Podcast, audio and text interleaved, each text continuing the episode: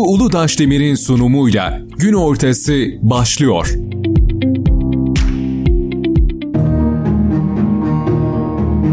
Kayseri Radar takipçileri ve Radyo Radar dinleyicileri, herkese merhabalar sevgili izleyenler. Gün Ortası programıyla karşınızdayız. Ben Duygu Uludaşdemir. Sevgili izleyenler, on bir ayın sultanı Ramazan ayı içerisindeyiz. Bu ay içerisinde dikkat etmemiz gereken çok fazla konu var. Ama en önemli konulardan bir tanesi de beslenmemiz. Sağlığımız en önemli, en değerli şeyimiz sağlığımız. O yüzden beslenmemize çok dikkat etmemiz gerekiyor. Bu konuyla alakalı da diyetisyen Mehmet Emre Kahraman Bey ile birlikteyiz. Emre Bey, programımıza hoş geldiniz. Merhaba, nasılsınız? Hoş bulduk. Teşekkür ederim. İyiyim. Siz nasılsınız? İyiyim efendim? Ben de. Teşekkür ederim. Ramazan ayı içerisindeyiz Emre Bey. Evet. Ee, sahura kalkıyoruz, iftar ediyoruz. Gün boyu e, hiçbir şey yiyip içmiyoruz. Bu yüzden beslenmemiz sağlığımız için çok önemli. Bu hayatta en önemli, en değerli şeyimiz sağlığımız değil mi? Ne olursa evet. olsun hep diyoruz ki e, önce sağlık. Ama sağlık olsun. Önce sağlık. Hep sağlık diyoruz. Ve sağlıklı beslenme de çok önemli. Bu konuyla alakalı neler söylersiniz? Ramazan ayında beslenmemize nasıl dikkat etmeliyiz? Neler yapmamalıyız ya da yapmalıyız? Tabii ki de. Ee, Ramazan ayında özellikle e, normal bir beslenme kısmından farklı bir beslenme kısmına geçiyoruz aslında. Hı hı. Burada en çok sorulan sorular da şu şekilde oluyor. İşte sahur yapalım mı, yapmayalım mı, sahur yapmadan oruç tutabilir miyiz tarzında. Hı hı. Burada yapmamamız gereken aslında üç tane hata var. İlk başta bunlar majör büyüklükte olan hatalardır. Birinci hatamız sahur yapmamak. Sahur yapmadığımız zaman ne yapmış oluruz? Özellikle kadınlarda on dört saat, erkeklerde on altı saat sonrası açlıklar artık bizde ters tepki göstermeye başlıyor. Yani hmm. biz sahur yapmadığımız zaman on yedi, on sekiz, on dokuz saatleri bulabilen bir açlık düzeyine girmiş oluyoruz. Dolayısıyla hipoglisemiler, baş ağrıları, gün içerisinde halsizlikler, yorgunluklar, işte düşünce bulanıklıkları, bunları yaşamamız çok daha muhtemel bir hale gelmiş oluyor. O yüzden sahur kısmını kesinlikle ve kesinlikle yapmamız gerekiyor. Burada ee, sahur kısmını yaptıktan sonra e, genel anlamda belli bir zaman, e, bu otuz dakika olabilir, kırk dakika olabilir, yatmamak sağlık hmm. açısından faydalıdır. Hemen Çünkü, yatmayacak mıyız evet, sahurdan sonra? Evet. Hemen uyumayacağız öyle mi? Evet, bu, bunu şöyle düşünelim. Mesela bir şişenin içine su dolduralım yarım. Bunu yarım e, dolu olan şişeyi yan yatırdığımızda nasıl kapağı bir baskı yapıyorsa bizim hmm. yediğimiz şeylerde yattığımız zaman aslında o mide kapakçıklarımıza baskı yapıyor. Bu sürekli bir hale gelirse ve alışkanlıklarımız dahilinde devam ederse ilerleyen süreçlerde işte reflüler, e, mideyle ilgili problemler yaşamaya başlıyoruz. Hmm. İkinci yapmamamız gereken şey aslında çok abartılı bir tüketim yapıyoruz Ramazan'da. Bu abartılı tüketimlerde Ramazan için özellikle e, ortaya çıkan bazı şeyler var biliyorsunuz Duygu Hanım. İşte Ramazan pideleri var, kadayıfları evet. var. İşte bunlar sadece Ramazan'a özel çıktığı için e, biraz daha tüketim kısımlarımızda çok fazla olmaya başlıyor. Evet. Ramazan'a özel kısımları aslında Ramazan'ı e, önceki kısımla e, bir tutup ilerlememiz daha mantıklı. Şimdi burada şöyle bir durum söz konusu. E, vücudumuzda bizim e, normal beslenmenin dışına çıktığımız için, e, süreçten farklı bir noktaya geçtiğimiz için vücudumuzda bazı şeyler olumlu yöne döner. Hı hı. Yani bu e, normal bir e, suyla duş almak yerine soğuk suyla bir duş aldığınızda da aynı etkiyi oluşturuyorsunuz aslında. E, burada bizim vücudumuzda adenozin monofosfatla e, aktive olan protein kinaz enzimi dediğimiz A M P K enzimlerinin e, aktif olması söz konusu. Bu bizim için e, hormon düzeyinin e, yönetiminde gerçekten yararlıdır. E, ve enerji e, kısmını dengeleyen bir kısımdır aslında bu hormon, e, şey e, A M P K enzimleri. Şimdi biz bu kısımda abartılı bir tüketim yaptığımızda, enerji kısımlarımızı e, doldurduğumuzda belli bir süre sonra artık enerji alımlarımız e, bizim protein de olsa, karbonhidrat da olsa, yağ da olsa, ne olursa olsun yağ olarak depolanmaya başlıyor. Yani eğer biz e, iftarı yaparken hem tatlımızı hem normal beslenmemizi, her şeyimizi yaptıktan sonra e, artık enerji düzeyi belli bir noktaya geldiği için biz artık protein de alsak yağ olarak depolanıyor bu kısım. Yani burayı çok güzel anlamamız ve çok güzel yönetmemiz gerekiyor. Dolayısıyla abartılı olan bütün her şeyden birazcık Ramazan döneminde uzaklaşmamız gerekiyor. Diğer yapılan en büyük hata E, su tüketimlerinde oluyor. Evet, özellikle, çok önemli bir konu değil mi? Kesinlikle. Evet. Su tüketimini çok eksik bırakıyoruz e, ve su tüketimi yerine, şimdi beynimizde açlık ve susam merkezi aynı merkez. Acıktığımızda aynı merkez yanar, susadığımızda aynı merkez yanar. Hı. Ama burada biz e, susama kısmını sıvıyla da söndürebiliyoruz. Yani kişi iftarla sahur arasında bir demlik çay tüketiyorsa bu kişi su içemez zaten. Evet. Yani susuzluk mekanizmasını sürekli e, söndürmüş olur. Bunu beyin fark edemiyor. Hı hı. Ama e, böbreklerimize geldiği zaman, böbreklerimizden süzüldüğü zaman bu sıvı e, idrar rengimizi kontrol etmemiz gerekiyor. İdrar rengimizi kontrol ettiğimizde eğer koyu renkli bir e, idrarımız varsa biz şunu diyeceğiz. Biz sıvı almışız ama su almamışız. Evet. Eğer idrar rengimiz açıksa biz sıvı yerine su tüketimi almışız. Bu iki noktayı birbirinden çok iyi ayırmamız gerekiyor diye düşünüyorum. Peki su tüketimlerini nasıl yapalım? Kısıtlı bir zamanımız var, kısıtlı bir süremiz var. Ortalama yarım saate bir, e, bir buçuk bardak su tüketimini yapmak mantıklı. Yapılan diğer bir hata da su tüketiminde şudur. Yarım ee, saatte bir, bir buçuk su bardağı mı? Evet, hmm. bir buçuk su bardağı su tüketirsek, hmm. e, bunun sebebi şu şekildedir aslında. Ee, siz bir litre bir su tükettiğiniz zaman bizim mesanemizin belli bir kapasitesi var. Hı hı. Ee, bunu şöyle örnekleyebiliriz. Bir bardak suyun e, şey bir bardağın e, üzerine üç bardak su döktüğümüzde taşırırız. Evet. Aslında aynı mantıktır. Yaklaşık siz o bir litreyi içtikten yaklaşık otuz dakika kırk dakika sonra direkt idrara çıkarsınız. Hı hı. Ama vücudunuzda kullanılan yaklaşık bir bir buçuk bardaklıktır. Yani dolayısıyla birazcık daha suya aralar koyarak tüketmek e, zekice davranmak olur. E, suyu güzel tüketirsek açlık ve susam merkezi aynı merkez olduğu için e, açlık merkezimizi güzel yönetiriz. Hani e, iftar sonrası böyle saldırganlıklarımız çok fazla olmaz. Evet. Peki bu suyun içerisine işte limon, tarçın, nane falan koyarız ya. Emre Bey, onlardan da hani koymamız gerekiyor mu ya da iyi bir şey mi, yanlış bir şey mi? Şöyle, ee, o konuda evet. Neler söylersiniz? Burada şöyle, e, suyu özellikle ben su olarak tüketilmesi tarafındayım. Hı-hı. Ama e, bazı kişiler işte su tüketiminde e, bulantı yaşadıklarını söylüyorlar. Suyu Hı-hı. tüketemediklerini söylüyorlar. Böyle kişilere biraz daha aroma e, tat vermek için işte tarçın koyabiliyorlar, karanfil koyabiliyorlar. E, biz de öneriyoruz. Limon kısımlarını koyabiliyorlar. Yani böyle bir suyu bekletip o tarzda bir içme yolu da yapılabilir. E, ama normal suyu tüketebiliyorsak e, bizim için su e, su olarak almak her zaman daha iyi diye düşünüyorum ben. Evet, bu çok önemli. Ee, peki Emre Bey, sahurda e, neler yemeliyiz? Yani neler tok tutar? İftarda nelere dikkat etmeliyiz? Tatlı hemen yemeli miyiz? Ee, mesela çok acıkıyoruz iftarda. Bir evet. anda saldırıyoruz. İşte çorba içip biraz beklemeli miyiz? Yoksa arka arkaya hepsini yemeli, yemeli mi? Yani e, ne yapmalıyız? Bir de sahurda tabii önemli olan konulardan bir tanesi de şu.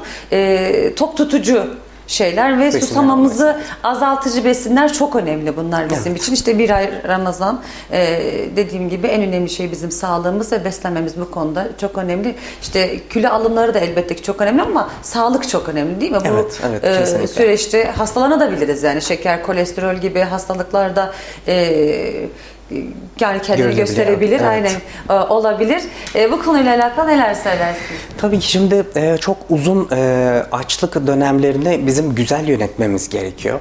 Hı hı. E, çünkü e, hepimiz çalışıyoruz, e, işlerimiz oluyor, bazı şeylere odaklanmamız gerekiyor. Evet. Aslında doğru besinleri tükettiğimiz zaman bu odak noktalarımızı çok güzel artırabiliyoruz.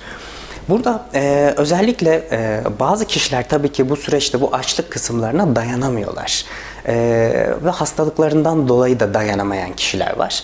E, bu kısımda e, eğer bir kişinin tip bir diyabeti varsa hı hı hı. bu kişinin kesinlikle oruç tutmaması gerekir zaten. Evet. Ama diyabet kısmında tip iki bir diyabet var başlangıç kısmında ve yetişkinse e, ilaçları ayarlanarak e, kan değerlerine bakarak e, oruç tutabilir tutamaz tarzında bir karar vermek lazım.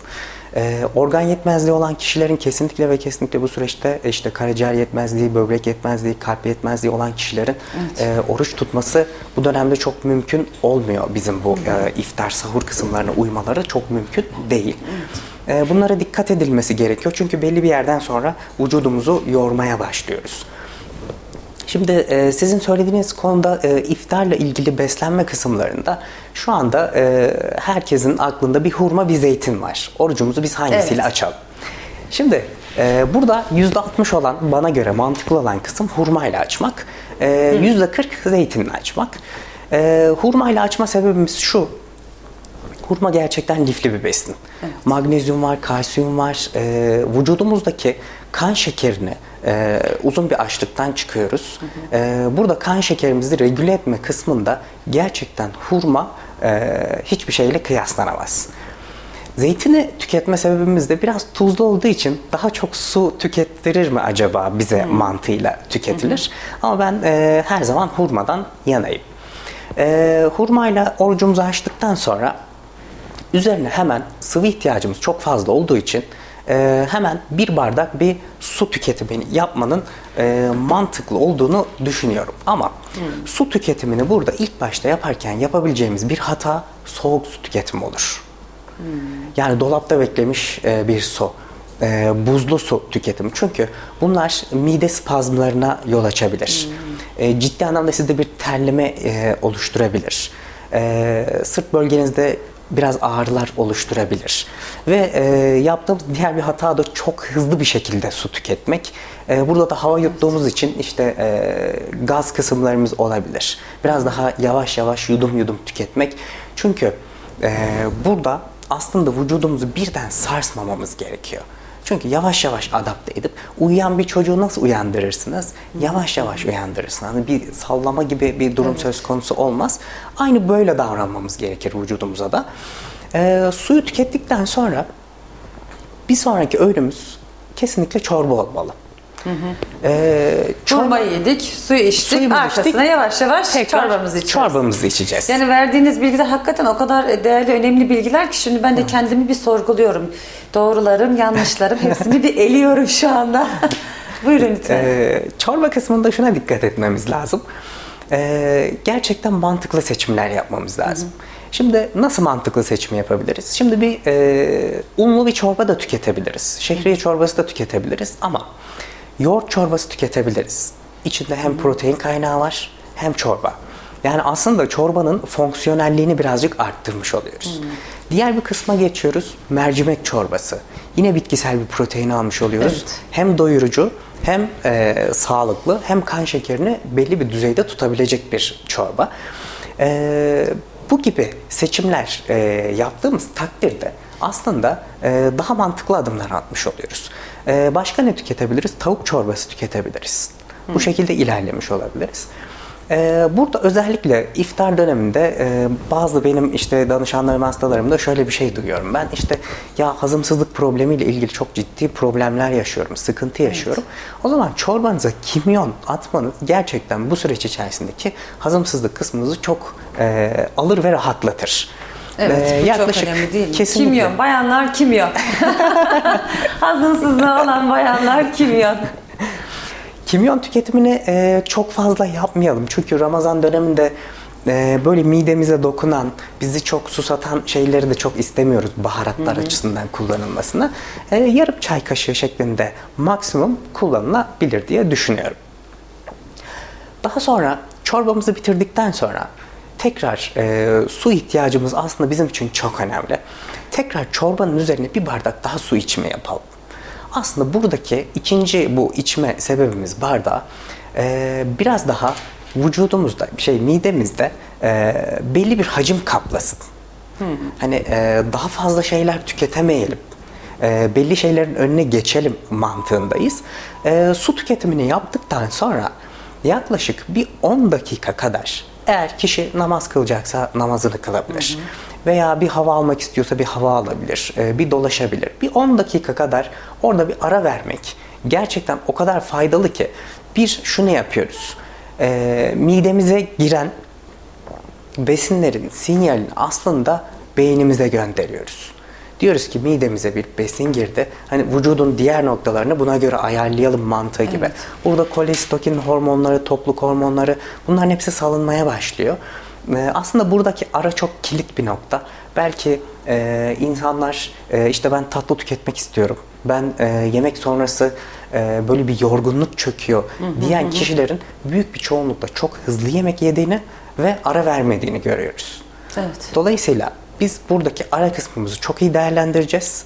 E, ara kısımlarını özellikle Ramazan'ın bundan sonraki kısımlarında da vermeye e, özen göstermemiz gerekiyor diye düşünüyorum. Şimdi Emre Bey, çorbadan sonra sıcak pide var. Yemek var. İnsanlar iftarda nasıl dayansın? Hakikaten zor yani. Sıcak pide, yani o kokusunu alıyorsunuz iftar öncesinde, akşama kadar hani hiçbir şey yiyip içmedik. Evet, su, evet. E, çorba tabii ki de çok önemli ama bunun yanında işte insanlar acıkınca bir anda e, hızlı hızlı ne yaptığını da bilemiyor bazen. Kesinlikle. Ben de mesela hızlı yemek yiyen evet. bir insan ama bu işte iftarda bu sene biraz daha bilinçliyim. Ee, o yüzden daha sağlıklı geçtiğini düşünüyorum dediğiniz Hı-hı. gibi. Biraz daha bilinçli davranıyorum. Çünkü daha yavaş yemeye çalışıyorum. Yavaş yemek gerçekten, ağır ağır yemek gerçekten çok faydalı, kıymetli bir şeymiş. Ee, onunla yeni öğrendim. Benim her işim hızlıdır mesela. İnsanın her insanın e, yapısı farklı, yapısına biliyorsunuz. Göre, evet. e, yemek de öyleydi ama gerçekten dediğiniz gibi çok önemli. Evet, e, yani ara vermek ve yavaş tüketmek, çünkü e, kan şekerimizi bizim belli bir e, düzeyde tutabilmemiz gerekiyor. E, evet. Bu düzeye yakın ilerlememiz, yani çok fazla arttırımlar, çok fazla düşürme, düşürmeler olmaması gerekiyor. E, tabii ki Ramazan pidesi tüketelim mi? Şimdi bu noktada e, gerçekten e, ben ikiye ayrıldığını görüyorum insanların. Hı hı. Yani bir e, beden algısı olan kişiler daha çok sağlık yönüne. Bu kilo vermek, kilo almak şeklinde değil. Çünkü biz bizde hastalık oluşturan şeyler her gün yaptığımız şeyler. Biz her gün ekmek tüketimi yapıyoruz. Evet. Her gün su tüketimi yapıyoruz. Bunlar da problem olduğu zaman gerçekten sıkıntılarını ve problemlerini ilerleyen süreçlerde yaşıyoruz. Burada ekmek tüketiminde e, beyaz ekmek tüketiminin zaten zararlı olduğunu biliyoruz. Tabii ekmek tüketimlerinde e, Ramazan dolayısıyla e, ilk baştan ikinci e, kriterimizde abartılı şeyler ve Ramazan'a özel şeyleri biraz daha abartmamamız gerekiyor diye konuşmuştuk. İşte Ramazan pidesi çıktı, bundan tüketelim tarzından ziyade haftada iki kere, üç kere e, isteğimizi aldıktan sonra veya miktar ve porsiyon kontrolleri yaptıktan sonra e, küçük bir miktar yersiniz, kendinizi baskılarsınız. Daha sonra biraz daha lif kaynağı fazla olan B grubu vitaminlerin olduğu tam buğday ekmekleri e, tüketmek gerçekten e, mantıklı olur. Çünkü beyaz ekmek ve beyaz unun girdiği her şey bizi acıktıran ve susatan yiyecekler grubuna girer. Yani biz burada beyaz ekmek tükettiğimiz zaman tam aksine doymayız, daha çok acıkırız. Dolayısıyla ilk bir miktar e, nefsimizi körleyip daha sonra tam buğday bir ekmek yeme mantığı her zaman için daha doğrudur diye düşünüyorum. Evet. Çorbamızı yedik, evet. suyumuzu içtik, on dakika dinlendik Emre Bey. Aramızı verdik. Sonra ne yapıyoruz? Daha sonra yemek mi yiyoruz? Şimdi burada şöyle ilerlememiz gerekiyor. Eğer e, çorba kısmında gerçekten bir protein kısmını kullandıysak, Hı-hı. atıyorum tavuk çorbası gibi, mercimek çorbası gibi bir Hı-hı. protein kullandıysak, arka kısmına biraz daha bağırsaklarımızı da destekleyecek lif kısımlarını ekleyelim. Yani sebze tüketelim. Hı-hı. Sebze yemekleriyle ilgili bir şeyler yapalım. Ee, ben ilk başta e, güzel bir çorba seçeneği yapamadıysam ne yapmam gerekir?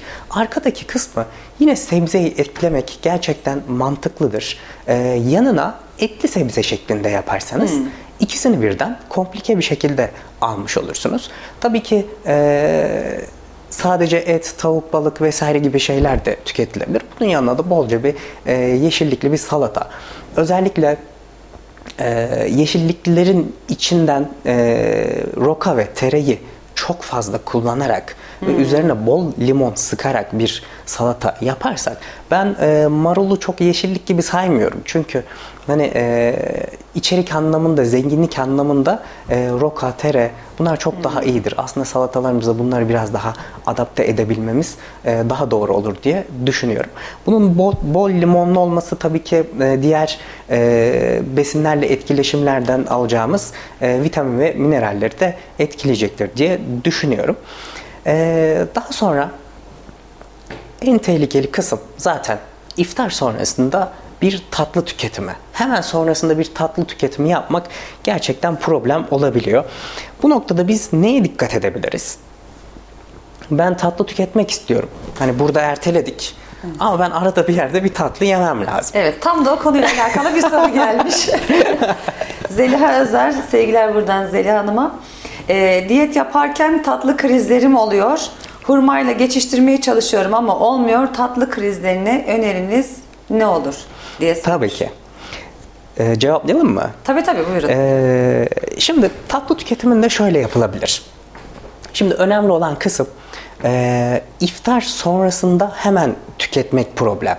Çünkü ilk başta anlattığımız o A M P K enzimleri e, bizim enerji kısmımızı düzenleyen kısım. Biz bu kısımda artık e, belirli bir oranı aldık. Belirli bir oranı aldıktan sonra üstüne koyduğumuz her şey artık bizim için problem olmaya başlayacak. Dolayısıyla iftar sonrası küçük bir yürüyüş yapmak e, bu kısımda vücudumuzu biraz daha regüle etmeye yarar. Biraz daha dolaşım kısımlarımızı dengelemeye yarar. Bu yürüyüş olabilir, teravih namazı olabilir, e, herhangi bir egzersiz olabilir. Bu tarz bir şey yaptığımız takdirde aslında e, tatlı ile ilgili kısmında bir nebze yer ayırt etmiş oluyoruz. Buradaki mantığımız spor yaptık, yediklerimizi yakalım mantığı değil. Belki o yaptığımız e, bir kase içtiğimiz çorbayı ya yakar ya yakmaz. Çok hiç adil değil Kesin. bu. Bu hiç adil değil. Gerçekten. Saatlerce yürüyoruz, geliyoruz işte bir kase çorba ya da yanına bir parça, bir dilim ekmek. Evet. Bu hiç adil değil. Evet. Öyle diyorum hep. Şimdi aslında burada e, dikkat etmemiz gereken nokta biraz zekice davranmak. Hı hı. Şimdi ben tatlı tüketmek istiyorum. E, yürüyüşümü de yaptım. İftarda da sabrettim. Sütlü bir tatlı tüketebiliriz. Bu güllaç olabilir. E, muhallebiler olabilir. E, ya ben o kadar sabrettim. Her şeyi yedim. Ben şerbetli bir tatlı tüketmek istiyorum. Diyen de oluyor çünkü. Burada e, şunu yapmamız lazım. Şimdi vücudumuza aldığımız şekerler, karaciğerden bir emilim hızı var. Dolayısıyla bu emilim hızıyla birlikte kan şekerimizde bir yükselme yaşıyoruz. Burada şunu yapabiliriz. Tabii ki haftada e, bir iki defa sütlü bir tatlı, bir iki defa da e, şerbetli bir tatlı tükettiğimizde hiçbir problem yaşamayız.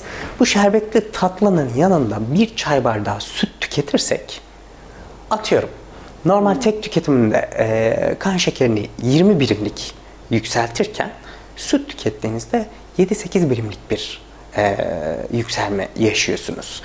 Yani dolayısıyla birazcık bazı şeylerle bizim toplumumuzda da şu var ya, işte az yememeyi değil de yedikten sonra nasıl ekarte edebilirim mantığı var zaten.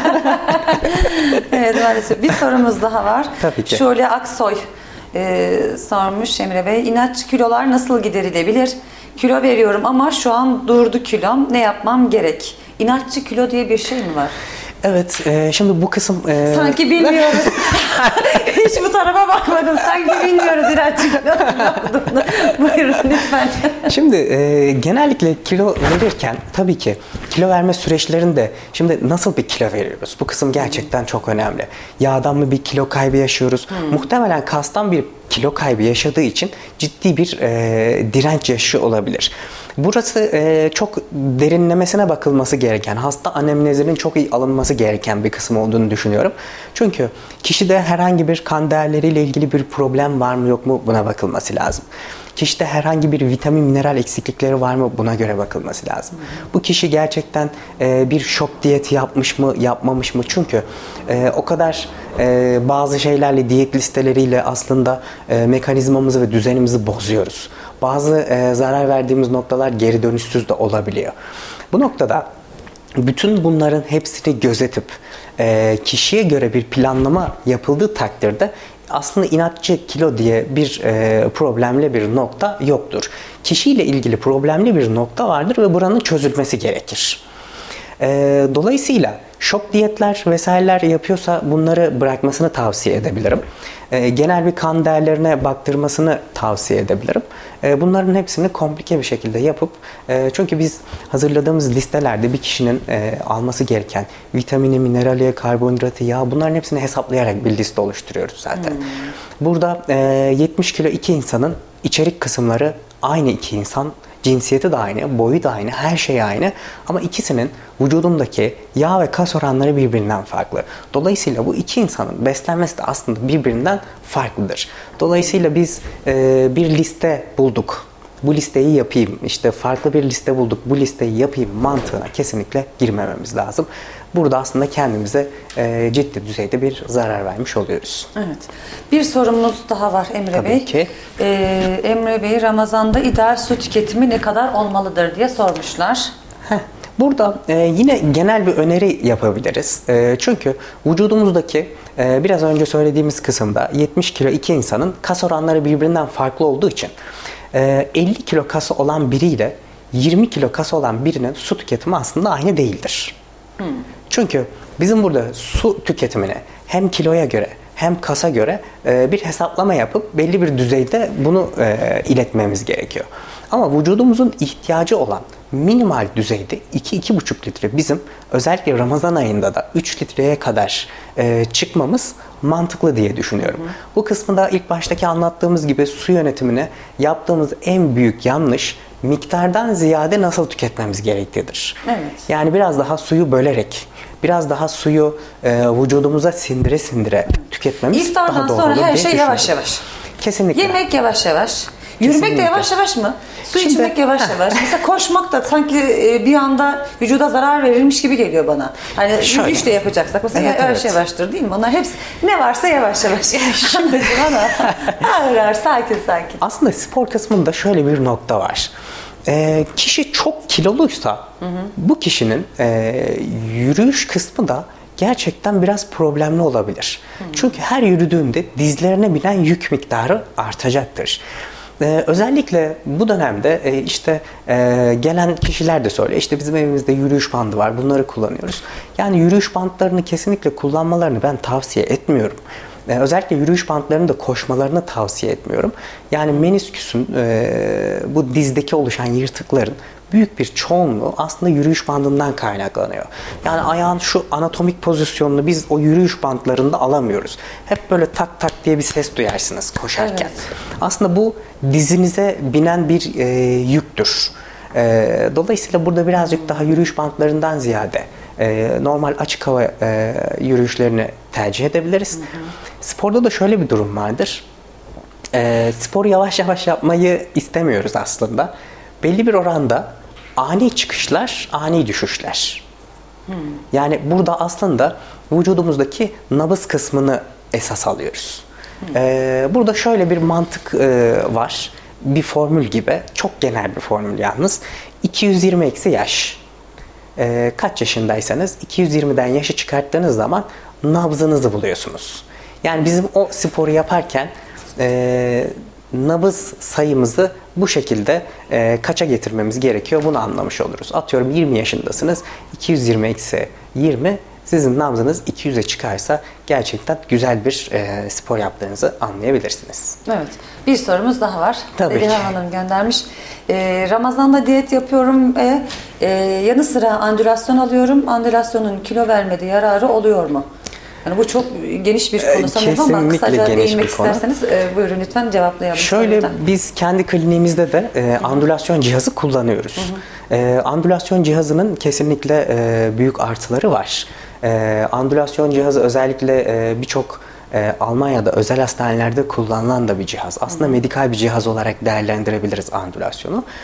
Biz e, tabii ki bunun e, içerik kısımlarını yine kişiye özel bir şekilde planlamasını yapıyoruz.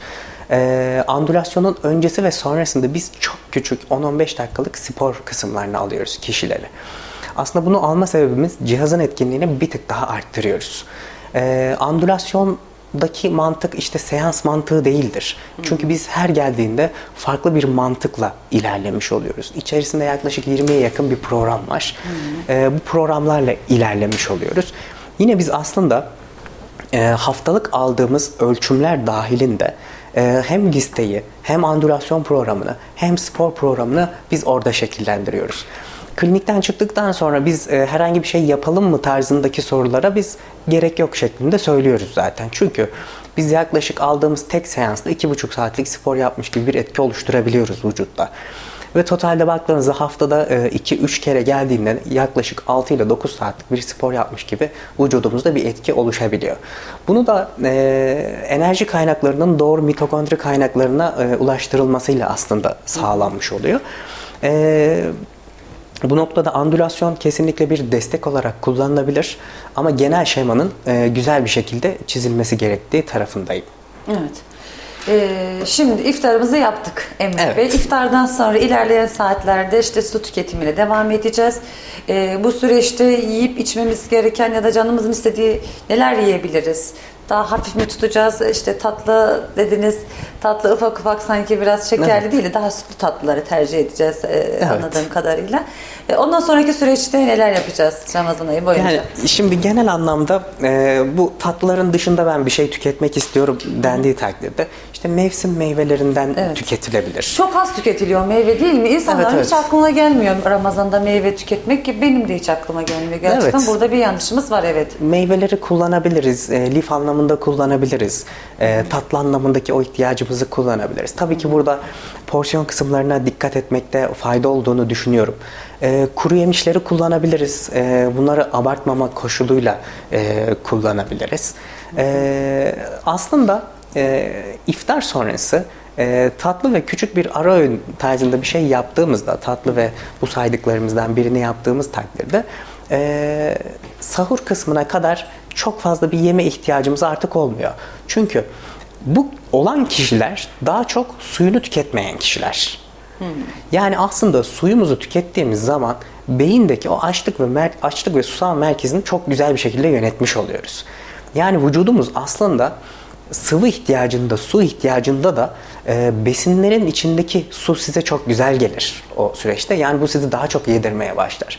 Atıyorum salatalığın içindeki su, domatesin içindeki su veya işte bir kişi böyle çay içiyor. Aa of çok güzel bir çay demlenmiş ya. İşte bunun tadı çok güzel olmuş. Aslında o kişinin vücudunun istediği su e, ama o kişi suyu sıvı olarak orada bulduğu için hmm. e, o kısım ona çok güzel geliyor. Dolayısıyla su yönetimini yaptığımızda bu ara öğünlerdeki beslenme kısımlarını, tatlı kısımlarını ve Ramazan'ı aslında çok güzel yönetmiş oluyoruz diye düşünüyorum. Evet. Sahurda neler yapacağız peki? Şimdi tok tutacak ee... neler yiyebiliriz? Yumurta mı yiyelim, neler yiyelim? Şimdi ee, gün boyunca aç kalıyoruz. İşte evet. dediğiniz, az önce de bahsettiğiniz gibi algılarımız düşüyor. Ee, konuşurken zorlanıyoruz. Daha ağır geçiyor gün boyunca. Ee, sahurda neler yemeliyiz? Sahurda özellikle e, şimdi iftardaki beslenme de daha sonra sahura kadar altı yedi saat sonra ve aralarda beslenme kısımlarımız ve imkanlarımız oluyor. Ama sahura baktığımız zaman e, arkasında yaklaşık bir on üç on dört saatlik bir açlık kısmı var. Hı hı. Ve buranın gerçekten çok güzel yönetilmesi gerekiyor. Amerikan Kalp Derneği'nin önerisiyle her gün bir kişinin bir yumurta yemesi e, kesinlikle gerekiyor.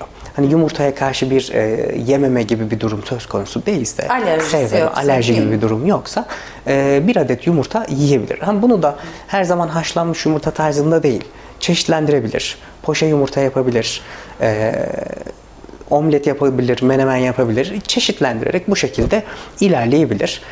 Bir adet yumurta yedikten sonra e, yağlı tohumlardan ceviz, badem, fındık bunlar bizim hem tok kalmamızı sağlar, e, hem enerji kaynakları olarak güzel, kaliteli bir yakıttır bizim için. Bunlar tüketilebilir. Özellikle e, benim karşılaştığım ve genel anlamda gördüğüm Ee, sahura kalktığım zaman yemek yedikten sonra zaten uyuma kısmında bir problem yaşıyorum tarzında söyleyen insanlar evet. var. Ve e, işte sahura iftardaki yediklerim, aradaki yediklerim ve sahurda yediğim zaman ciddi anlamda bir midemde bir hazımsızlık yaşıyorum tarzında bir e, kısımla karşılaşıyoruz. Bu kısımda da rezene çayı tüketilebilir. Hmm. Aslında çok mantıklıdır rezene çayı tüketmek. Çünkü e, hem hazımsızlıkla ilgili problemleri ortadan kaldırır hem uykuya dalma kısmında sizi biraz daha e, kolay uykuya e, dalabilirsiniz. Hı hı. E, burada Ramazan pidelerini iftarda konuştuk. Tüketeceksek zaten Ramazan pidelerini hı hı. E, iftarda tüketelim. Sahur kısmına bırakmayalım. Çünkü sahur kısmında biraz daha bizim lifli, kan şekerimizi daha dengede tutabilecek şeylere ihtiyacımız var. Hı hı. Sahura ilk kalktığımızda bir bir buçuk bardak yine bir su tüketelim.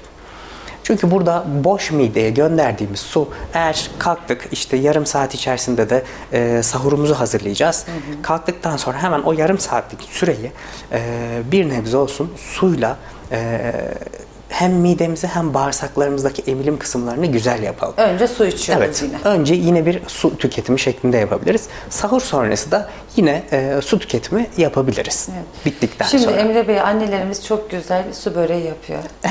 Çok güzel keteler yapıyorlar. Şimdi bunları iftarda yemeyeceğiz, kahvaltıda yemeyeceğiz. Ne zaman yiyeceğiz? Aslında şöyle. Bunları ya daha da çok... bir dilim yiyebilir miyiz? Ha, ya da ki, neden kesebiliriz? Ki. Bu hani bir zeka işidir dediniz de ben şimdi şöyle düşünüyorum. Kete ya da börek yiyeceğim zaman işte ben çok seviyorum. Evet. Ee, Kars ketesi yapar annem. Harika olur, işli. Çok güzel bir ketedir.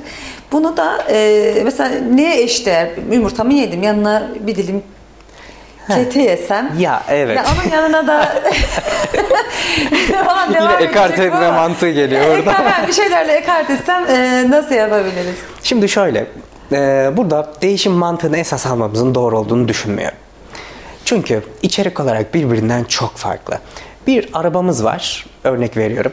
yüz bin T L değerinde bir arabamız var, işte sekiz yüz bin T L değerinde. Biz bu arabayı tutup da sadece araba diye birbiriyle yer değiştiremeyiz. Arabanın değeri var, konforu var, bir sürü evet. dikkat etmemiz gereken noktası var. Evet. Burada e, hani dediniz ya e, zekice nasıl davranabiliriz? Hı hı. Sahurda tüketmek yerine eğer biz bunu evet gerçekten tüketeceğiz. Yani bu yapıldı artık. Bir safirle gittik. Bir de bizde bir zorlama vardır böyle sürekli bunu tüket. Allah aşkına ya. Allah'ını seversen ya, değil mi? Yeminle ya. Yeminle yedirme var gerçekten, aynen. Hakikaten. Ee, burada yiyeceksek sahurda genellikle hani bir yere davetli olmayız. Genellikle iftarda davetli oluruz. Evet. Ee, iftarda tüketelim. Böyle bir şey tüketeceksek. Ha, bu kısımda ne olur? Yani bir şeyi işte sürekli tüketmeyelim. Böyle e, insanların yaşamını belli bir noktada zorlaştırmanın da bir anlam olduğunu düşünmüyorum. E, biz şu an en olabilir mantıkları konuşuyoruz. Genel anlam, genel şablon çizmeye çalışıyoruz. Hmm. Burada aralarda e, işte haftada bir defa, iki defa bunları tüketiyorsanız bir problem olmaz. Ama bir süreklilik arz ediyorsa, ha, sahurda tüketsek ne olur? Tüketebiliriz. Sadece bir gün, e, diğer gün e, sonuna biraz daha başımızda ağrılar olabilir. Biraz daha şekerimizde düşmeler, hipoglisemiler, e, düşüncelerde bulanıklaşmalar. İşte ya dörtten sonra, beşten sonra bir şey okuyorum, anlamıyorum. Evet. E, sabah kalktığım zaman e, midemde bir yanma hissediyorum. Bu tarz şeyler söylüyorsak hı hı. sahurdaki kısmımızı kesinlikle bir kontrol etmemiz gerekiyor. Hı. Sahurdaki kısımda demek ki bir problem var. E, arka kısım bu şekilde gelmiş. Evet, kim bilir ne yedik. Düşünebiliriz. Evet, değil mi? Ne yedik?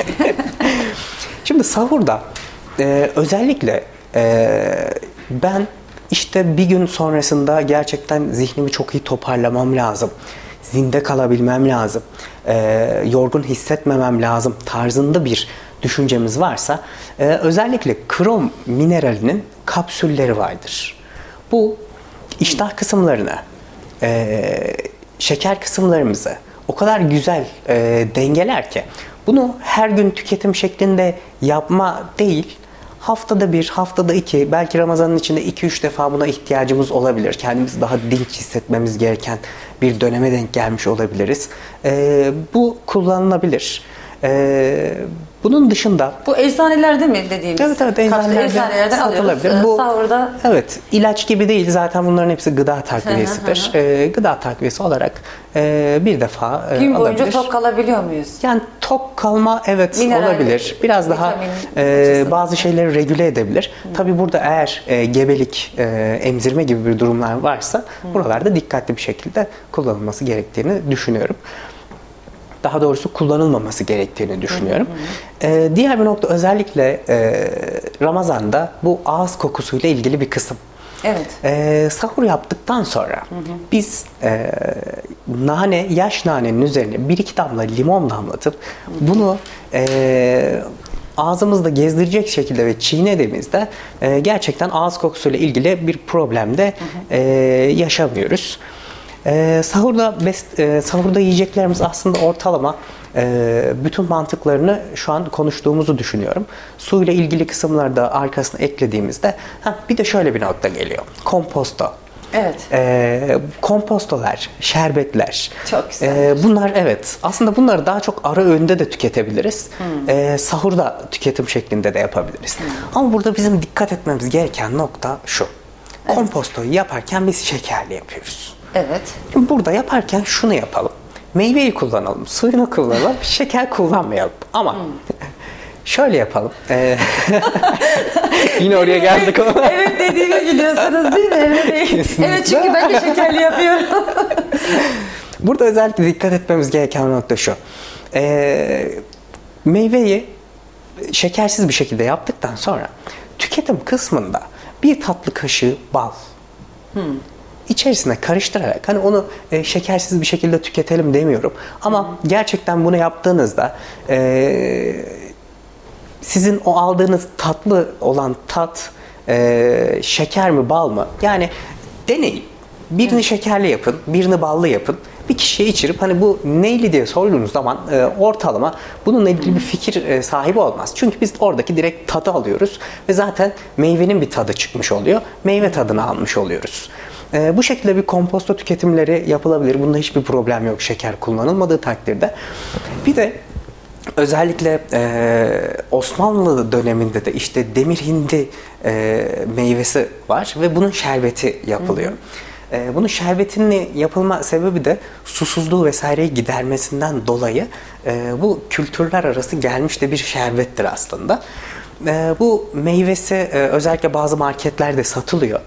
Eğer istersek böyle bir şerbet tarzında bir şey yapalım, içelim tarzında düşünürsek işte bunun bir, bir yemek kaşığı bu meyveden bir buçuk litreye koyup kaynatıp kaynadıktan sonra içine iki tane karanfil, Ee, daha sonra tarçın kısımlarını atıp biraz bekledikten sonra tanelerini alıp e, bir bardak, e, bir su bardağının yarısını e, bu şerbetle doldurup yine bir çay kaşığı bal kullanılabilir. Üzerine de e, yarım maden suyu e, tükettiğimizde aslında hem su hem elektrolitlerle ilgili olan kısımlarımızı, vücudumuzdaki eksik olan mineralleri e, çok güzel bir şekilde tamamlamış oluruz. E, bu kısım e, hem besleyici, hem susama kısmımızı giderici, hem de tatlı isteğimizi giderici şeklinde Şimdi konuşabiliriz. Komposto sahurda mı, iftarda mı? Kompostoyu e, şekersiz yaptığınız takdirde istediğiniz kadar, istediğiniz zaman tüketebilirsiniz. Ama daha çok arada bir tüketimler, böyle bir şeyler arıyorsunuz. Hani gün boyu oruç olduğunuz evet. için akşam bir şey yemek istiyorsunuz. Tatlı ihtiyacı hakikaten oluyor. Tatlı ihtiyacı oluyor. Ama çok basit e, tatlılar da kendinize geliştirebilirsiniz. Atıyorum e, bitter çikolatayı eritip e, bir muzun üstüne döküp e, tüketebilirsiniz. Bitter çikolatayı eritip e, hurmanın dışına kaplayıp dolaba koyup E, tükettiğinizde o kadar güzel bir e, kıvam oluşuyor ki. Yani bu tarzda şeyler yapabilirsiniz. Benim en çok kullandığım özellikle çikolata sosu gibi olan pekmezle kakaoyu karıştırmak. Hmm. E, bunu kıvam alana kadar iyice karıştırdığınızda ve tükettiğinizde e, yani bence bitter çikolatadan bile daha güzel bir tat oluşabiliyor. Hatta içine çok az da süt katarsanız yoğunluğunu ayarlayıp e, gayet yumuşak bir e, tat E, almış olursunuz diye düşünüyorum. Öğrenmemiz gereken yani, o kadar şeyler var evet, ki. Aslında zekice dediğimiz kısım evet. e, buralar. Yani biraz daha e, olayı revize edip bu tarafa hmm. çekmemiz lazım. Çünkü bu işlenmiş gıdalar, yediğimiz besinler, her gün vücudumuzu maruz bıraktığımız kısımlar aslında belli bir noktadan sonra şuna yol açmaya başlıyor. İşte bağırsaklarımızda problemler oluşmaya başlıyor. Ee, geç, geç, geçirgen bağırsak sendromu vesaire yaşamaya başlıyoruz. Ha, özellikle bu e, Ramazan döneminde kabızlıkla ilgili bir durum da e, yaklaşık yarılarda e, yaşanmaya başlanır. Hı hı. E, bu kısım da e, yapabileceklerimiz de aslında bellidir. E, kuru erik, kuru kayısı tüketimlerini birazcık arttırabiliriz. Bu kısımlar bizim için önemlidir. E, diğer nokta, bunu yaptık, herhangi bir sonuç göremedik. Daha sonra keten tohumunu kullanabiliriz. Hı hı. Ama keten tohumunda şöyle bir e, kısım var ve yanlışlık var. Keten tohumunu e, tüm olarak değil, öğütülmüş şekilde tüketilmesi gerekir. E, öğütüldüğü zaman bazı şeyler aktif olmaya başlar. Şimdi öğütme kısmını yapıyoruz. Bu sefer saklama kısmında problem yaşıyoruz. Hmm. Saklama kısmında da e, koyu renkli bir kap olması lazım. ve ağzı kapalı dolapta saklamamız lazım. En güzeli nasıl, en ideali nasıl derseniz e, yiyeceğimiz zaman öğütmek en mantıklısıdır. Çünkü e, buradaki içerisindeki e, probiyotikler e, buradaki e, lignanları biraz daha aktive eder. Ta, taze öğüttüğünüz zaman. E, ağzını açık bıraktığımızda, dolaba koymadığımızda veya kapalı bir kutunun içine koymadığımızda burayla ilgili problemler yaşarız. Dolayısıyla keten tohumu bizim için e, hani sıradan bir yiyecek olur. İşe yaramayan bir yiyecek haline gelir. Hı hı. Aslında bazı şeyleri doğru yapmak da önemli diye düşünüyorum. Diğer bir nokta, e, baktık e, bu ikisi işe yaramıyor. Problem yaşıyoruz. E, magnezyumun sitrat ve oksit e, formları, e, bunların tuzları, suda eriyen formlar da olabilir. Bunlar kullanılabilir. Bunlar laksatif etkiye sahiptir. E, çünkü biz dışkılamanın düzenli bir şekilde ilerlemesini istiyoruz. E, kişilerde e, uzun süreli bir kabızlık, kronik bir kabızlık, kronik bir ishal durumları söz konusuysa e, burada da işte eliminasyon diyetleri, e, bizim SIBO dediğimiz e, bazı e, kısımlar gelişmiş olabiliyor. E, buralarda da özellikle ayrı bir e, diyet tedavisiyle birlikte ilerlemenin daha mantıklı olduğunu düşünüyorum. Evet. Şimdi sahurda e, yumurta dedik. Evet. Sahurda orada kaldık. Yumurta yedik. yedik. Sonra ne yiyoruz? Daha sonra eğer hazımsızlıkla ilgili bir problemimiz varsa rezene Hı-hı. kısmını tüketelim dedik. Evet. E, yağlı tohumlardan özellikle ceviz, badem, fındık bunları adapte edelim tamam. şeklinde konuştuk. Biraz daha e, doygunluk kısımlarımızı Hı-hı. arttırsın. E, midede kalma süresini arttırsın Hı-hı. diğer besinlerinde. E, Sahurda e, çay tüketimi yapılabilir, yapılmaz diye bir şey yok ama e, ben kendim e, su tüketimini sahurda daha çok önemsiyorum. Hı hı. Yani oradan alacağım sıvı miktarını e, suyla almayı tercih ediyorum. E, Meyve suları peki sıkılmış portakal suyu vesaire? Şimdi şöyledir. Şimdi bir portakal e, tüketelim, hı hı. bir de meyve suyu tüketelim. Kendi sıktığımız, zaten diğer hazır olanları kesinlikle e, konuşmamıza gerek yok diye düşünüyorum. Evet. Bunların içinde çünkü teknolojik şekerler var. Hı hı. Glikoz şurupları, fruktoz şurupları. Bunlar zaten içtiğimizde yapabileceğimiz en büyük kötülük olur. Yani bir faydalı, bir yararlı tarzında görmememiz gerekiyor. Kendimiz sıktığımız portakal suyunu içebilir miyiz? Evet, içebiliriz. Problem yok. Ama burada e, şuna yol açabilir. Portakalı yediğiniz zaman bunun lifiyle birlikte tükettiğiniz için hı hı. kan şekerinizi belli bir düzeye e, kadar yükseltebiliyor. Hı. Ama portakal suyu olarak tükettiğiniz zaman kan şekerinizi birden yükseltebiliyorsunuz. Kan şekerindeki dalgalanma bizim için çok önemli. Kan şekerinde bir dalgalanma olduğu zaman ilk yukarı çıkar, daha sonra aşağı iner, tekrar bunun dengeye gelmesinde hani o dedik ya zihin bulanıklıkları, e, adapte olamamalar, e, bunları yaşarız. Bunları şöyle düşünmemiz lazım. Bunları yaşamayı göze alabiliyorsam bunları tüketebilirim. Bunları göze alma kısmını atıyorum e, bir tane iki tane her şeyi düzgün yaptık, bir tane şeyi bozabiliriz. Mesela ekmeğimizi, Ramazan pidesi yemedik, güzel bir ekmek yedik, her şey yedik, portakal suyu içtik. Hiçbir problem olmaz. Hmm. Çünkü diğer noktalarda biraz daha ilerlemiş oluyoruz. Aslında istediğimiz nokta biraz daha e, boza boza boza boza ilerlemektense hmm. bazı şeyleri düzgün yapıp arada bir bozmak daha mantıklı diye düşünüyorum. Hmm. Daha sonra ne tüketebiliriz? Ekmek kısmında kesinlikle tam buğdaylı bir ekmek tüketimi mantıklıdır.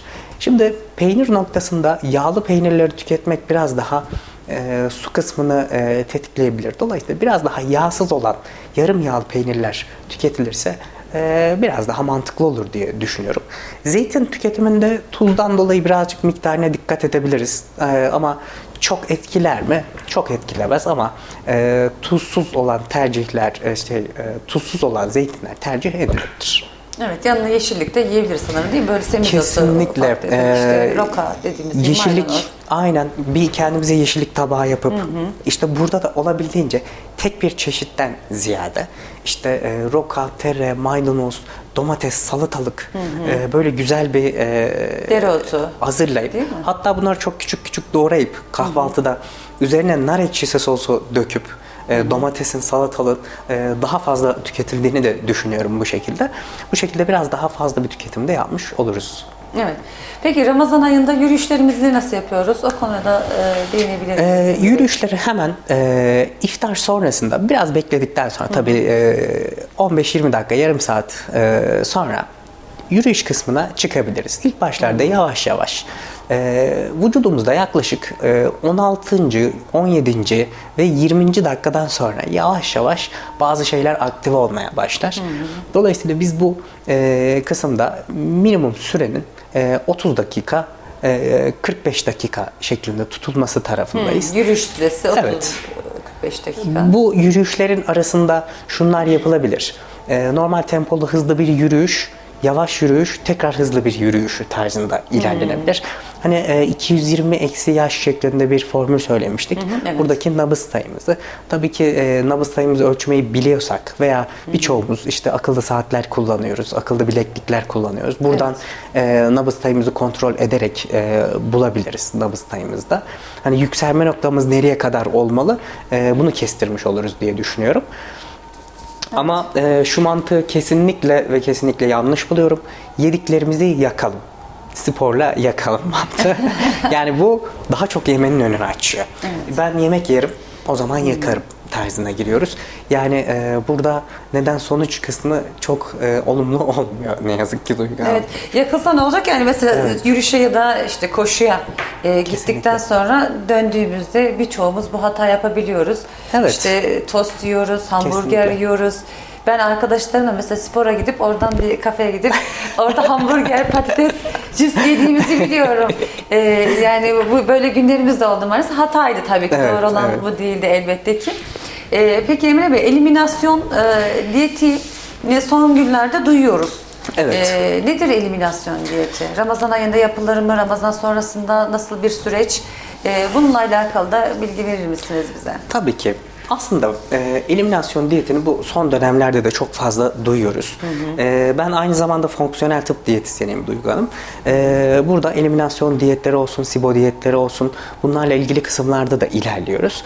E, şimdi eliminasyon diyeti aslında e, bizim bağırsaklarımızda e, bazı noktalarda problemler ortaya çıkmaya başlıyor. Özellikle bizim aşırı uyarılmış bir galp dediğimiz e, bir kısım var. Bu sindirim sistemiyle ilişkili olan lenfoid bir dokudur. Buranın çok fazla aşırı uyarılmasıyla birlikte bağırsaklarımızın kafası karışıyor ve e, yiyeceklere e, ters etki şeklinde bazı şeyler oluşabiliyor. Atıyorum bir yiyeceği tükettiğiniz zaman inflamasyon kısmınız çok tetikleniyor. Bir yiyeceği tükettiğiniz zaman e, birden işte ağrılarınız artmaya başlıyor gibi.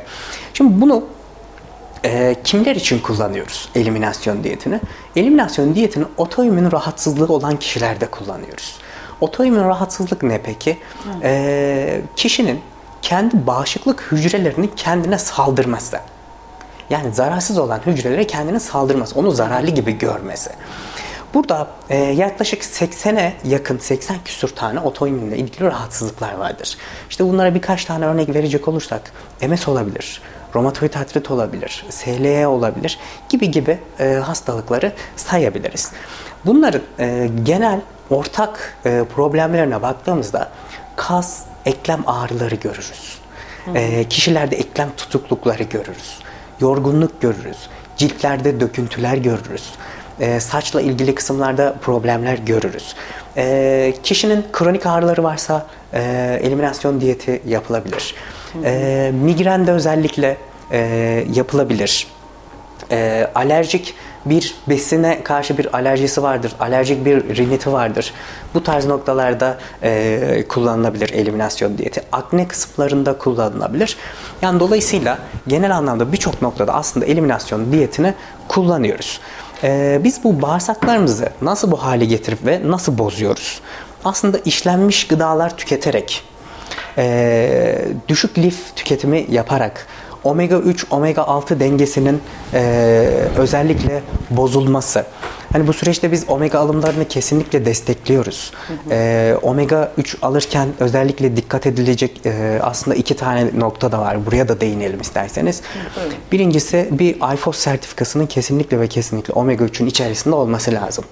I F O S sertifikası demek şu, bir balığın içindeki metal atık birikimini inceleyen ciddi bir kuruluştur.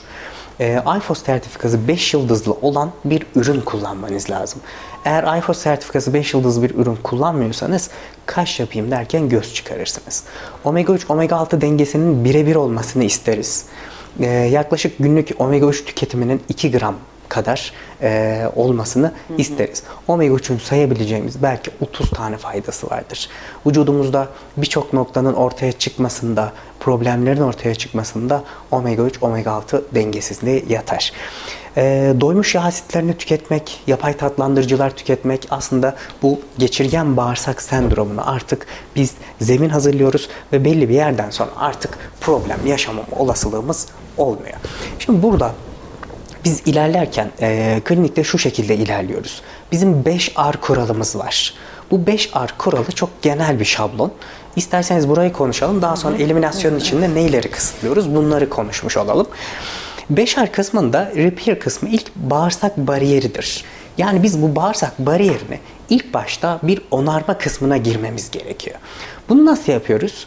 E, kalın bağırsakları daha çok lif desteğiyle bir onarma kısmına giriyoruz. Ee, ince bağırsaklara geldiğimizde de ince bağırsaklarda bu SIBO dedik ya, SIBO ile ilgili kısmı Hı. değerlendiriyoruz. Peki bu SIBO ne? SIBO aslında midenin e, bağırsakla ilerlediği kısımda belli bir noktanın steril kalması lazım. Arka tarafta ciddi bir e, bakteri yoğunluğu var ama buradaki belli bir kısmın steril kalması lazım. Şimdi biz bu SIBO'yu nasıl oluşturuyoruz? Mide ilaçları kullandığımızda, mide asidini baskıladığımızda buradaki bakteriler buraya çıkmaya başlıyor. Diğer başka antibiyotik kullanımları olabilir. Dolayısıyla işte kafamıza göre antibiyotik kullanmamamız gerekiyor. Kesinlikle bir e, hekim yazmışsa, önermişse bu tarzda bir antibiyotik kullanımlarının yapılması gerekiyor.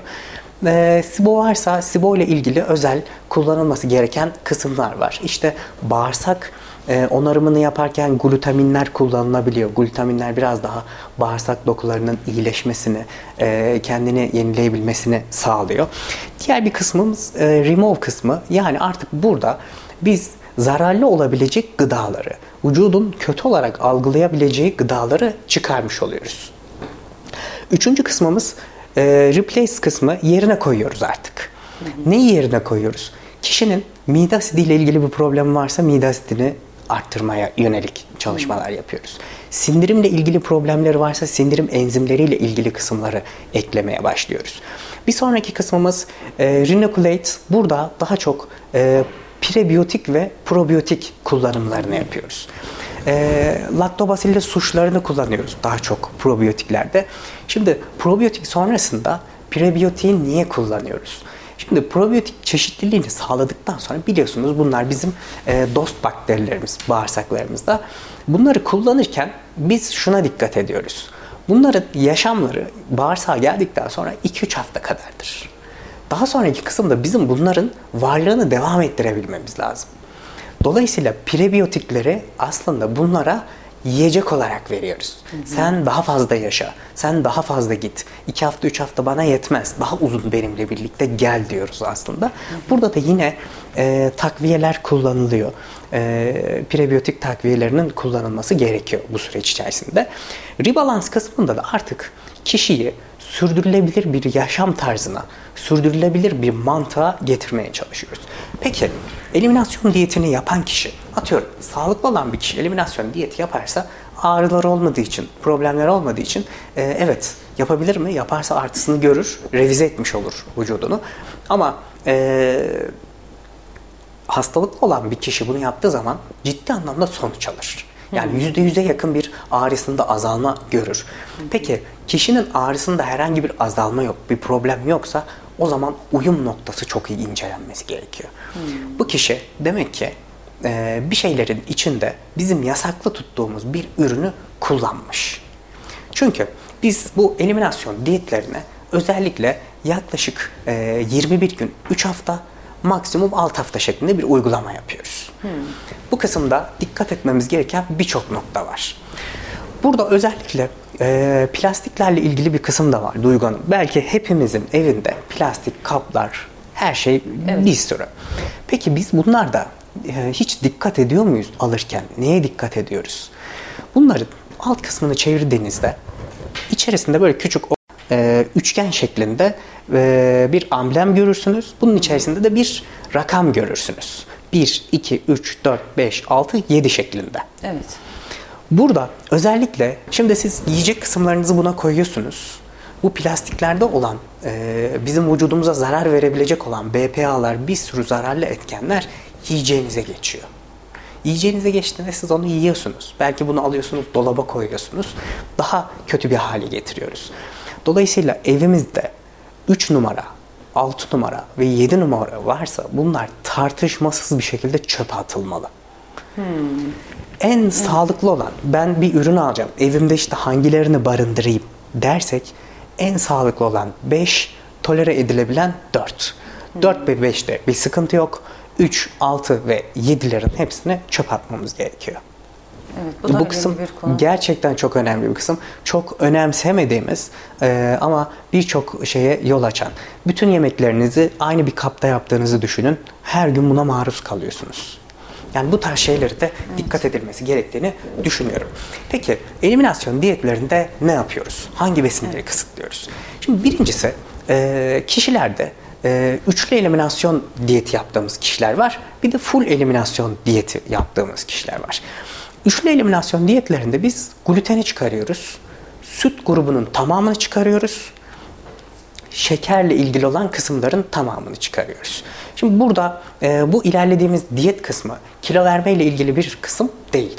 Daha çok e, besinlerle ilgili biraz daha besinlerle neleri e, yapabiliriz? Kişiye nasıl artı sağlayabiliriz'in bir sağlık diyeti. İçin. Kesinlikle. Evet.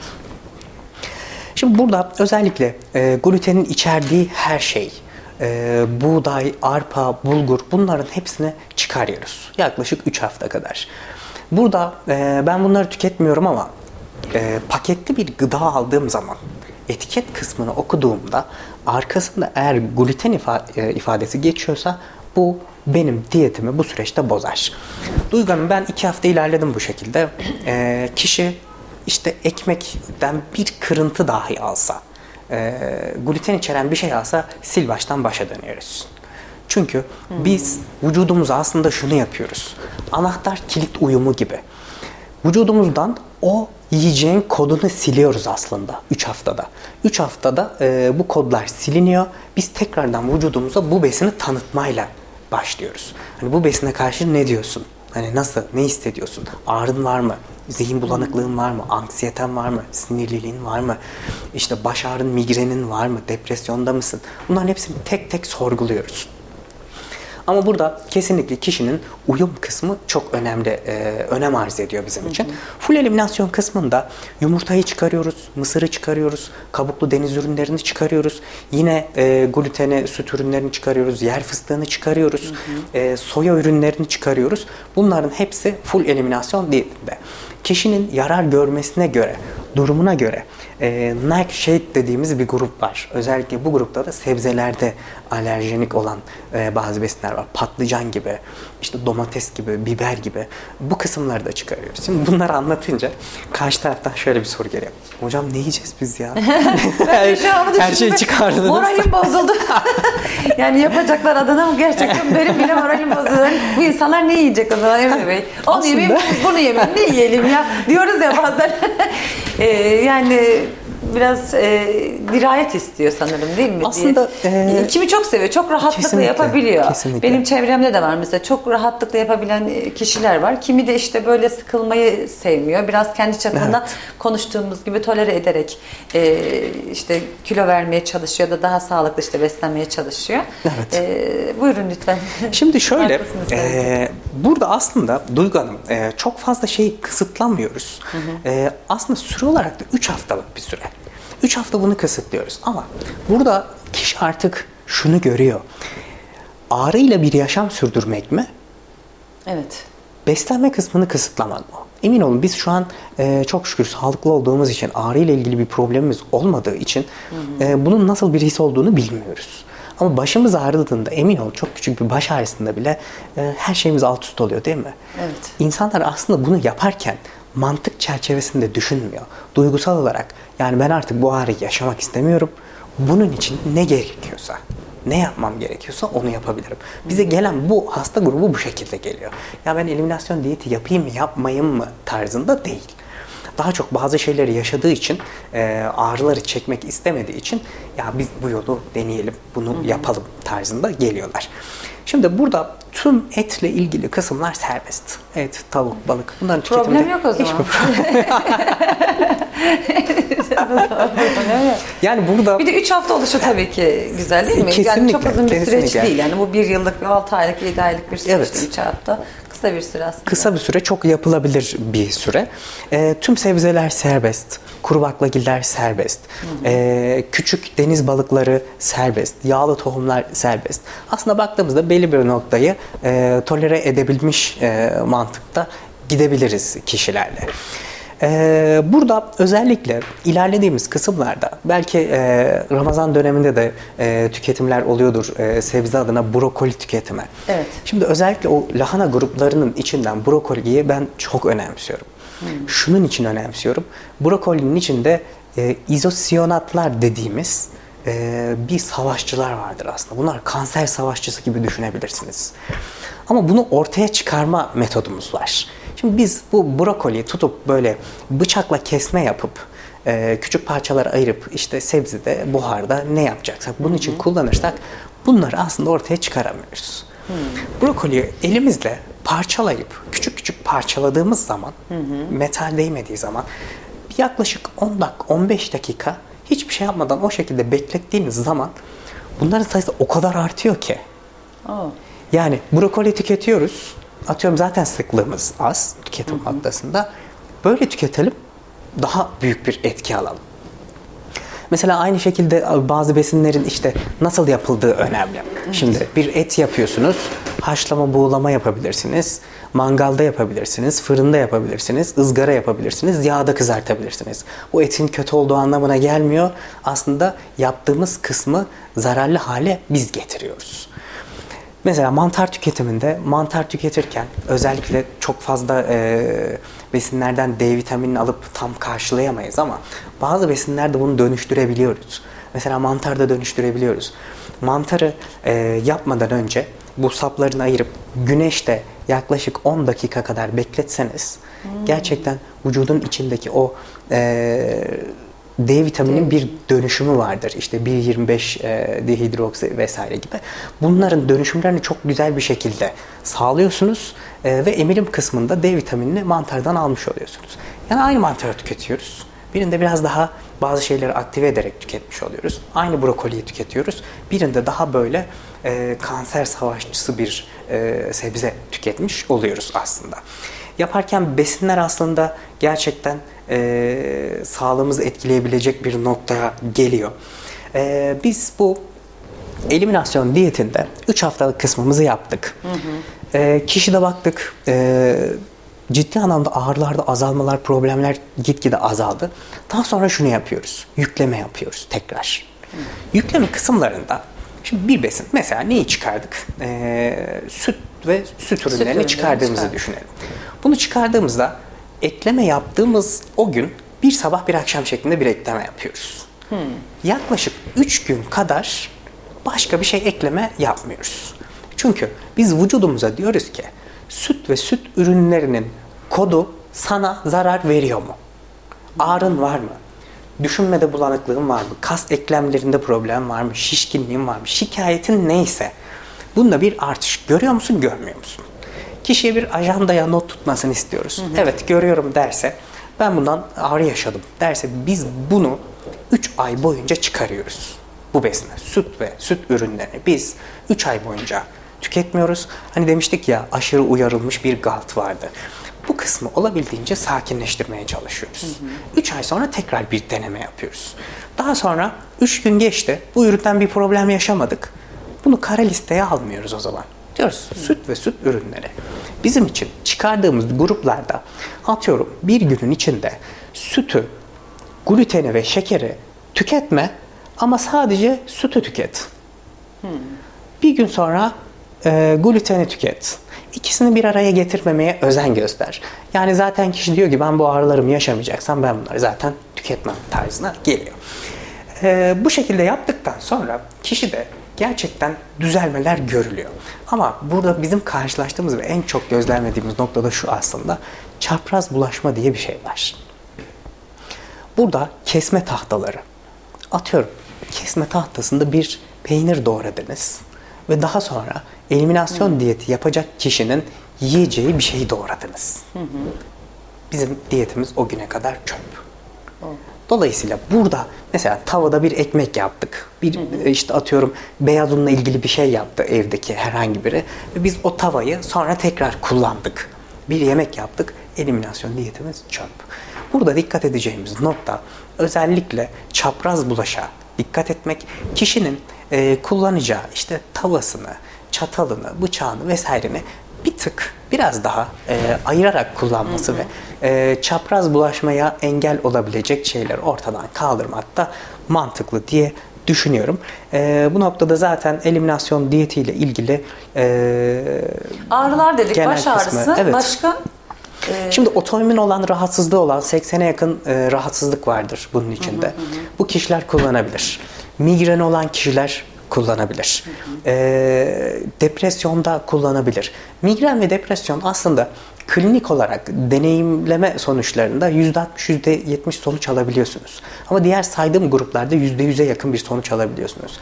Atıyorum cilt döküntüleri, sedef hastalığı. Bunlarda çok ciddi sonuçlar alırsınız. Hmm. Romatoid artritte, e, otoimmün rahatsızlığı olan kişilerde, e, kronik olarak herhangi bir yerinde ağrı olanlarda.